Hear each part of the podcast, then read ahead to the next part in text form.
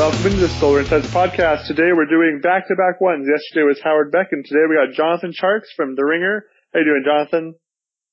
I'm good, man. How you doing? Doing well. We got some interesting basketball being played here in the playoffs, so I thought we'd get into it. Um, first of all, I guess, what is your favorite series you've been watching? I guess I really like uh, Washington Toronto. It's been a fun series. Mhm. I feel like the stakes are very high in that one. Pretty evenly played for the most part. That's I definitely Milwaukee true. Boston. It's fun too. Yeah, Milwaukee Boston's always good. Um, let's see here. What about so what so what about so yeah Toronto Washington? I mean they're so equal. They're two two two. It's a one eight, but uh with people being injured and I mean how long was John Wall out? He was out for a while, so they're not really an eight seed. Um, so it's just a really close game, and Toronto's always had problems in the playoffs. Um, do you th- you think Toronto's going to come come out of there? Um, I think you'd have to go with the uh team with home court probably in a series like this. But it's, Mhm. it feels pretty evenly matched, so it's hard to say at the same time too. Yeah, it's definitely the most mean, even I think match for a eight Washington- seed, one eight. I'll, I'll say Toronto comes out with it. So Um, my, one of my favorite series is definitely Philadelphia Miami, uh, just because of how much grit is in that series. And you just, it's just crazy. I mean, there, there's a one game that was like stitches on Justice Winslow and ejection, or at least technicals, ejections, and like just fights. It's very chippy. This is a very chippy playoffs for sure in most, all the series. Yeah, absolutely. Um, I would just say with Philly, Miami though, it feels a little um stored Sisyphean. Like Miami's trying so hard, but just the talent gap is it's just hard to see them coming out with it. Yeah, I mean they're up. Philadelphia's up three one, and I think they're playing tonight, if I remember correctly. Um, that's a three six, and uh, like uh, Howard Beck was saying yesterday, we briefly touched on it. I mean, there's just there's no uh, there's no identity with Miami. It's not Dragic's team. It's definitely not James Johnson's team. It's not Justice Winslow's team. I was kind of saying it's Spoelstra's team. It's the Miami Heat culture still there, but they don't have. I mean, it's the husk of Dwyane Wade, I guess you would say. Um, but yeah, they Ben Simmons and Embiid is just hard to do, and they have the veterans of Redick and uh, Ilyasova and um, Belinelli to really help keep them uh, competitive, while the young guys who are very poised um, see what it's like to win in the playoffs, even though they obviously have what it takes winning 50 plus games in the regular season for sure. What did you think of Indiana Cleveland? Um, that's been a pretty fun series too. Uh, I think it's just we're still. Wait- I actually have an article coming about Miles Turner tomorrow. I think Mm. we're still waiting for like the final shoe. I feel like that's a that's a series that can go either way. Obviously, I think right now. I mean, I think it's same with like Toronto, Washington. The team with home court, you have to like when it's two two. The team with home court, you have to like their chances. But at the same time, I think in both series you're kind of waiting for that the second start, the second player to emerge, right? Mhm. Who's going to come up consistently to help Oladipo for Indiana or help LeBron for Cleveland? Mhm. And we, we don't really know who that's going to be. Like Bogdanovic had big game three, but a lot of their guys have kind of come back and forth. And Cleveland obviously feels like they can really find four guys who can play basketball sometimes. Mhm. It just Yeah. feels like that series, like they're waiting for one player to emerge to kind of take control of the series. Yeah, it's hard to bet against LeBron, but Oladipo and they just seem like a better executing team at least. I was watching that game. I was like, how is how is everybody on Indiana always open? it was, I mean, it was incredible how bad the rotation seemed to be from my point of view. And it's hard to bet against LeBron for sure, but they could definitely Well, come out of it. I think the big thing is like it's a lot like that series like the Portland one where like um it's like New Orleans blitzed Lillard the whole time. It feels like the last few games they used to blitzing Oladipo and like Mhm. daring somebody else to beat them. And I think that's one of the big storylines of this playoffs is like you have to be able to beat the blitz. You have to have guys like team teams are gonna take away what you do best. You've gotta have a counter, you've gotta have a plan B. And that's what both Philly and I mean that's Philly, Cleveland, Indiana are looking for is a plan B. Absolutely. I was really, I mean, in one sense, I was really hoping for Indiana to win that game, get game four, so that we'd have three straight LeBron back against the wall games. Because I remember him, I think he was playing Boston, and he had to do win a game six and a game seven back back in the day, and that was just incredible to watch. Yeah, so I thi- yeah, that sounds right. 2012. And and so having three games, probably three games where LeBron needs to absolutely will his team to victory, which is going to be so exciting. But I guess 2-2 is good too. Um, we'll see what happens in uh, game five. Um, you said the Boston Milwaukee series was good, and of course uh, they don't have Kyrie and they don't have Hayward, but it definitely is a good series because Jaylen Brown and Jayson Tatum have just really played better than we really thought they were for a sophomore and a rookie. Um, what else did you think about that series? Well, that's been fun if you like young guys because it's been such a young guy series with so many kind of. I mean, for me, the story is Thon Maker being alive. Like that changed the whole series with him because he had such a great first year. Not great is probably too strong, but he really established himself first year. Fell off the map this year, and then like their backs against the wall, they go back to it, and that's really changed the series around. That might change everything. If if Thon Maker can play basketball, that really opens up some doors for Milwaukee long term. Yeah, definitely. And Milwaukee just needs to. I mean, it'd be. I was. I don't think I got the last game, but it would help. Certainly help if uh, Eric Bledsoe could outplay Terry Rozier. That'd be that'd be helpful for them. Um, and uh, so yeah, definitely it's gonna be a good series. I'm in the East, so we've talked about all the East playoffs right now. Um, I was talking with somebody yesterday. Um, I'm thinking that Toronto, Cleveland, Philadelphia, and let's say Milwaukee are going to win those playoffs. But who do you think? I think Cleveland is still, until my point of view is LeBron can't, isn't knocked off until someone actually ends up knocking him off. So I'd say Cleveland is still the, the leader in the clubhouse to be the, in the finals. Who do you think has the best chance to beat them? Because I've heard someone told me yesterday that they think it's Philadelphia, and I still think it's Toronto, but we'll see. What do you think? Yeah, I mean, I would say Philly and Toronto. I mean, I think really if you're in the East, you got to feel like you have a chance for the first time in forever. It seems like with Cleveland, like they trust their guys who've been around. Like Lue, I think in Game Four he went with like LeBron, Love, Jr., Korver, kind of the guys who've been around. But it's like, can those two guys really step forward and establish themselves? Hood, Nance, Hood, and Nance, and Clarkson. Like, what do those guys have? It seems like that's kind of what's going to come down to Cleveland season. Uh, in terms of who's the best chance, I would say whoever's in front of them has a good chance of beating Cleveland they're playing right now. I mean, Cleveland's, they're living day to day these days. They can't really think yeah. long right now. Absolutely. Yeah, I, I definitely think that. I think uh, 76ers have a chance. I mean, yeah, I, I just can't until Cleveland loses four games. It's really hard to count them out. Um, but for sure, I definitely think they're on the ropes more than they have been in a good decade or so. Um, he, uh, this might be the team that has the least talent since 07. That's along with LeBron. Um, so uh, yeah, so that that, and then also Philadelphia has a chance because Embiid and Simmons have stuff that they. I don't think that the Cavaliers can really push against them. And I always have believed in the Raptors. They just have such a good bench right now, which obviously it's shortened for playoffs, but I think there's still um, something there in terms of stability. I think Lowry and DeRozan can really overcome what they've had problems with, especially against this kind of Cleveland team. Yeah, I mean, we'll see. We'll see. It's interesting to see too who their five is going to be. Toronto. I was surprised at how much run they've given Poeltl in that Washington mm-hmm. series. Yeah, me too. Whether I was kind of expecting them at some point to go like Ibaka, Siakam, maybe Anunoby.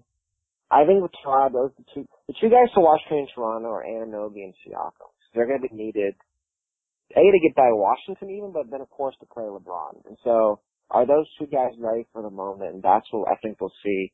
And of course, they get by LeBron, they got to go against Simmons. So yeah. Anunoby and Siakam are two guys who are, you want to see what they got. Yeah, because they need the switchability, like in the in the Warrior Wizard series, they need to face uh, Morris at the five um, because Gortat isn't like super helpful at the moment. Um, and they need to obviously go against Love at the five in in there, and then Embiid or Ilyasova at the five for uh, against Sixers. So they definitely do need a Siakam or an Anunoby to really see what they got. I totally agree with you. Let's move to the West. Um, in the West, obviously uh, Houston, Minnesota. Well, actually, first off, what did you think of uh, the Portland New Orleans series? That's the only one that's already over. Well, I mean, I think like we just saw, we talk, what kind of we talked about like the blitz, like New Orleans really exposed Portland. They mm-hmm. said we're gonna make your three, four, and five positions beat us, and they couldn't do it. Mm-hmm. That's why I think a little bit people are like rushing on Dame. He was very much outplayed by Jrue Holiday for sure. And I think he made the, I mean, Jrue's great. But to me, it looks at Portland's going to answer who's their three, four, and five going forward. And if you don't have a good answer for the question when the ball comes on our best player's hand, what's going to happen? it's going to be exposed at some point in the playoffs. And it was exposed by New Orleans. Yeah, absolutely, for sure. I want to move on to the other ones that are still going on, but if uh, listeners uh, still want to hear more thoughts on Portland, New Orleans, uh, Howard Beck and I talked about it yesterday on the podcast. So go check that out. What do you think of this? Uh, like you said, Oklahoma, well, Oklahoma City, Utah is a really good series, even though it is three one. Uh, the Jazz have just such an interesting set of players there that that fit well together, and then the uh, fall of Carmelo, and then Paul George somewhat being really awesome sometimes and really not some other times, and Westbrook seeming to be less effective. What did you think about that series? Yeah, it's very disappointing for Oklahoma City. Like, I hope they would at least put up a fight. It's just, it's just very disappointing that they're this resort to this. I feel like obviously Westbrook's been terrible. Melo's, Melo's been even worse. And then they just haven't adjusted. That's the surprising thing to me about that series is that like, to me, the one thing I'll give Lue for Cleveland, like, if things aren't working, he should try something else. He should change up his defense, he change rotation, move his lineups around. He's not going to lose the same way two or three times in a row. And it feels like in Oklahoma City, they really have not tried anything. Yeah. They just kind of went down. Like, why isn't George playing Donovan Mitchell more? Why aren't they why are they not switching screens with Rubio Gobert? Why are they switching pick and roll? Like, it doesn't work. It, that to me is very frustrating is to watch them just, like to me, there's nothing worse in the playoffs than losing the same way multiple times. Like, yeah. I'm, a, I'm, I guess I'm probably more on the line of I'm going to react quickly and maybe overchange. Mm. Whereas I think a lot of coaches tend to like be conservative and like stick with make sure it doesn't work. But to me, like in the playoffs, if it's not working, you've got to try something else. You only have a couple games for sure. And yeah, with the Thunder, it's yeah. With the Thunder you have you have so many good players. You I mean you have three All Stars and then Steven Adams, who is the greatest person on the face of the planet, and it's just you have you have everything there at your disposal. You just need to use it in the correct way. Otherwise, you, you otherwise you're not going to win. You're going to lose the Jazz. They're down three one. Um, somehow Donovan Mitchell as a rookie is leading that team and it's just kind of incredible what they got going on. Quin Snyder is a great coach. Um, uh, Ingles is a great uh, secondary ball handler and stuff, and then Gobert. You think Gobert is going to be Defensive Player of the Year? Um, probably. Probably. So yeah. I think Davis played a little better, but yeah, he played more games for sure. Uh, what about this? Um, well, let's talk Houston, Minnesota. That game was a blowout. I I think I left the game to go somewhere at halftime. It was almost tied. And then I guess I see there at the start of the fourth quarter and then down by 30. I was like, well, that thing escalated quickly. That really got out of hand. Uh, for sure. I think we got some interesting things here. What do you think? I mean, Tim Timberwolves, I guess is the first time that they're really in there. Derrick Rose is interestingly doing well, or at least it was for part of that game. What do you think about this Timberwolves team? And then we'll talk about the Rockets. Um, I just think to me, this, I wrote an article about this the other day. Mm-hmm. Basically, this is ex- this series is like it's exposed how much Towns and Wiggins have to improve on defense, mm-hmm. and they're really that team is only going to go as far as those two guys can improve their game. Like game four, there's only a matter of time. They're playing this the, the drop back defense with Towns, where he stays at the rim, and then they have the guard deal with the screen on Harden and Paul. At some point, it's just not going to work against a good team. You have to have your big come out and defend on the perimeter. And Towns has the physical ability to do it, but he just doesn't. Wiggins should be guarding Harden or Paul. Like Wiggins is six foot eight and crazy fast. He should be playing good defense. They shouldn't have Jeff Teague on Island against freaking Chris Paul. He's gonna get cooked all the time. Yeah, it's those two guys like, I hope, I hope they learn the right lessons from the series because they need to play better defense. Yeah, Jimmy Butler does his thing, but you're right. It's KAT, it's on KAT and Wiggins to uh, do the to play right around them correctly. Houston just kind of just does what it does. Harden step backs are incredible, even when he's like, what is he? What was he? 0 for 8, and then he makes like two or three step backs. It was crazy. Um, what do you think? I mean, I guess I didn't. I guess I didn't hear how Tucker's oh, Tucker came back in, so he was fine. But um, this team versus the we got the Warriors are up three one. The Houston's up three one on Minnesota. So they're probably gonna. I think that they're both gonna meet each other in the conference finals. Do you think what percent chance does each team have to win and go to the finals? Well, I mean, a lot of it comes down to Curry's injury, right? Mhm. It's just Yeah. hard to say. Like, is he healthy? Is he not healthy? How effective is he on one knee? It's a weird balance because like Golden State has to kind of, they've had to kind of evolve without him the last few Mhm. weeks. And they have to scrap all of that when he comes back. It's just like, let's see how he looks next round, per se. I Mhm. mean, obviously it won't be 2016 where if he's limited, they can't have other options, so they do. I think I trust Golden State. I trust Durant with Golden State regardless almost. I feel like they're probably going to win, but if Curry's limited, and almost in a way it's like this not knowing is the worst of both worlds because they're Mhm. just weird kind of limbo where they can't just move on without him. Yeah. But like if they bring it back and it's like very limited, it just makes everything else harder to work. you kind of I see mean, the I'll, I'll, results of that from let's uh, how- Boston. Let's, see how, let's see how Curry looks. Yeah. Whenever he comes back. you kind of see the results of that from Boston losing Hayward at the beginning of the season and then losing Kyrie as well. They just kind of move on and change it, adapt, like you said with the Jazz and the the Thunder. Uh, that, the Thunder don't do it, and the Boston Celtics have done it.